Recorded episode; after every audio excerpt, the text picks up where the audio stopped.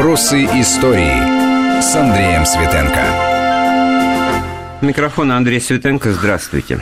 15 февраля 1989 года, ровно 25 лет назад, последнее подразделение советской армии покинуло территорию Афганистана. Афганская война. Она оставила след, можно даже сказать, рубец в душах э, сотен тысяч людей. Это действительно страница советской истории. 25 лет, может быть, молодым кажется, что это уже все давно была и какая-то античность. Мы поговорим с участником событий об уроках афганской войны, о том, что мы должны помнить. И сейчас, спустя четверть века, у нас в гостях Франц Адамович Клинцевич. Франц Адамович, приветствую вас. Здравствуйте. Заместитель председателя Комитета Государственной Думы по обороне, председатель правления Российского Союза ветеранов Афганистана, ветеран афганской войны, полковник запаса, человек, который прекрасно помнит это все. Ну, давайте начнем, может быть, с, с общих э, моментов. Вот 25 лет прошло, значит, ну, понятно, что те, кто там был, такие как люди, как вы, родители, ну, в общем, старшее и среднее поколение, они, конечно, все это знают и помнят, и нам, и нам им, может быть, даже нечего рассказывать, да, а вот тем, кто не в курсе, э, тем, кто, кого мы должны воспитывать э, и приобщать к истории. Нам есть здесь что сказать? Есть, во-первых, есть что сказать. Во-вторых, это время было безумно сложное, но с точки зрения личности очень интересное. Сегодня же мало кто знает, что мы ввели войска в 1979 году, достаточно серьезно готовясь, анализируя и принимали решения с точки зрения имеющейся информации и обоснованных действий.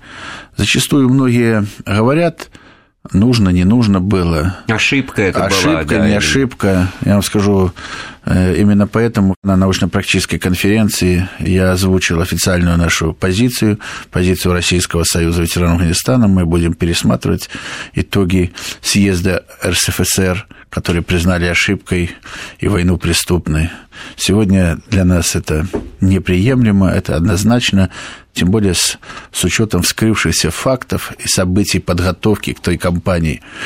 Но один известный политик, он правильно сказал, вводить войска в 1979 году было большой глупостью, а не вводить было нельзя, потому что в этот момент э, ситуация по Афганистану, как сказал Бжезинский, мягкому подбрушью Советского Союза, начали достаточно серьезно щупать. Вот это вот мягкое подбрюшье, оно же ведь никуда не делось, понимаете? Оно и сейчас Афганистан так можно воспринимать. А сейчас там войска НАТО, и есть такая точка зрения, есть такое мнение, что они вот эту черную работу сейчас и там и выполняют, введя абсолютно бесперспективную, ну, тоже получается, что войну, присутствие. И вообще в этом смысле Афганистан, ну, не мне вам рассказывать. Это специфическая, мягко говоря, да, сторона. Это, кто это... бы туда ни пришел, ни англичане, ни русские, ни американцы, но... ничего не получается. Да. Э, и надо ли, страна да? специфическая, но,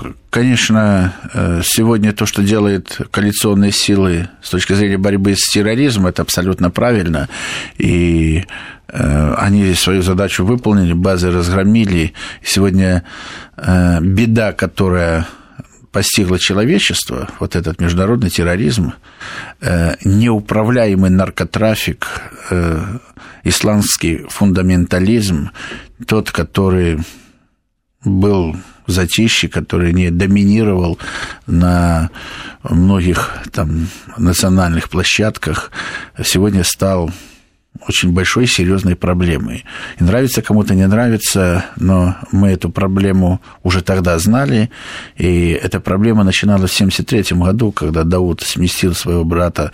Э, да, вы говорите короля, о монархическом периоде. Да, да, когда сместил короля Закиршаха. И тогда начали готовиться эти террористические банды и так далее. Вот Я... смотрите, не, не трожь, что называется, тихий омут, ведь самые были такие теплые дружественные отношения у Советского Союза с королевским Афганистаном, да. там строили дорогу, Кушка, Кандагар, лет. там, да, 19 лет. помогали, все. 140, 140 крупнейших объектов инфраструктур построено тогда Советским Союзом за весь период. Сколько специалистов, геологи да, да. и прочее, прочее. Там было там... много что сделано, это была очень важная вещь, и для нас это была очень важная вещь. Но понятно, что э, сегодня есть политика и политики, они свою ведут разговор. А есть государство, его институты, структуры. Так и, вот... конечно, вот вы поймите правильно, э, когда мы говорим о иностранных э, службах, а прежде всего специальных, они всегда работали и работали в автономном, и будут работать ну, понятно, в автономном режиме, отстаивая интересы своей страны. И каждый эти ну, интересы отстаивал, и, и было противостояние. И сегодня об этом надо открыто конечно, говорить. Конечно, это была холодная война, это mm. была эпоха действительно борьбы двух сверхдержав, ну, СССР и США. Сейчас мир в этом смысле изменился, мы партнеры, никто этого не отрицает. Я об Афганистане. Смотрите, попытка, ну, как бы выдернуть эту страну, этот народ из Средневековья, ведь там даже железных дорог они не дают строить, они как бы вот эту блюдут свою, э, а, ну, для нас ограниченность, для них э, самобытность, да, и в этом смысле как хорошо, так сказать, Советский Союз помогал, помогал, все таки цивилизацию привносил, и люди появлялись, которые учились у нас, в том числе и в военных э, учебных заведениях, да, которые понимали, что надо выбираться из Средневековья, мы им готовы оказывать помощь. Вот как мне видится вот эта ситуация, в которой вот подвинулось это что-то тектоническое, и вдруг выползло, вот, ну, вы назвали, и фундаментализм и какое-то, так сказать, непри, неприятие вообще никакого влияния извне. И мы здесь оказались вот с одной стороны нельзя, с другой стороны было бы ошибкой смотреть, как там все происходит. Понятно, что интересы сверхдержав, э, они игнорировали интересы народа, на территории которого происходили те или иные действия. Это абсолютно логично, это правильно, и в данном случае каждый преследовал свои интересы. Но вот вчера, я помню, когда на научно-практической конференции мне задавали вопрос про советников. Вот приходили, там были военные советники, и э, когда Громов сказал, что за мной нет ни одного солдата, это действительно он вывел всю армию, а, и последний, да, последний вот бойцов, этот бронетранспортер да, на мосту, бойцов, это он, картинка, сын бежит к да, нему, обнимается. Да, и он последний, да. это абсолютно правильно, угу. он последний вышел со своей армией. Но там еще оставались советники, там генерал э, Гореев, оставался Вареников, там некоторый период. Ну, переводчики. Переводчики, там, да. там советники оставались, которые помогали. Армия вышла это, это не знаю, незначительный момент, который, может быть, кто-то иногда вот так часто оперирует. Э, мы вывели, вывели войска, но... Речь не шла о падении режима на Джибулы совершенно же. Конечно. Э, сегодня разговор идет о том, что вот прежде всего, партийные советники, которые пришли после свершения в 1978 году Саурской, вот 27 апреля Саурской революции, и Народно-демократическая партия в Афганистане стала у власти, э, с учетом его названия, неких интересов э, построения социализма, это была ошибка и местных афганцев, и ошибка, самое главное, большая наших партийных специалистов, которые искренне думали, что вот Весь можно, народ за ними в Средневековье, пойдет, да? в Средневековье можно построить социализм. Ведь, смотрите, смотрите, когда они выгнали очень богатых людей, те уехали за границу, осталась земля, они начали раздавать эту землю беднякам. Ведь никто ни клочка земли не взял. Вот, менталитет восточный. Сказал, да, это же не наше. Не... А те, кто взял, у кого не было выхода и так далее, они искали родственникам и, используя эту землю, платили дань, чтобы потом никто не упрекнул, что они вот некрасиво Совершенно делают. иное отношение. Совсем иное отношение, и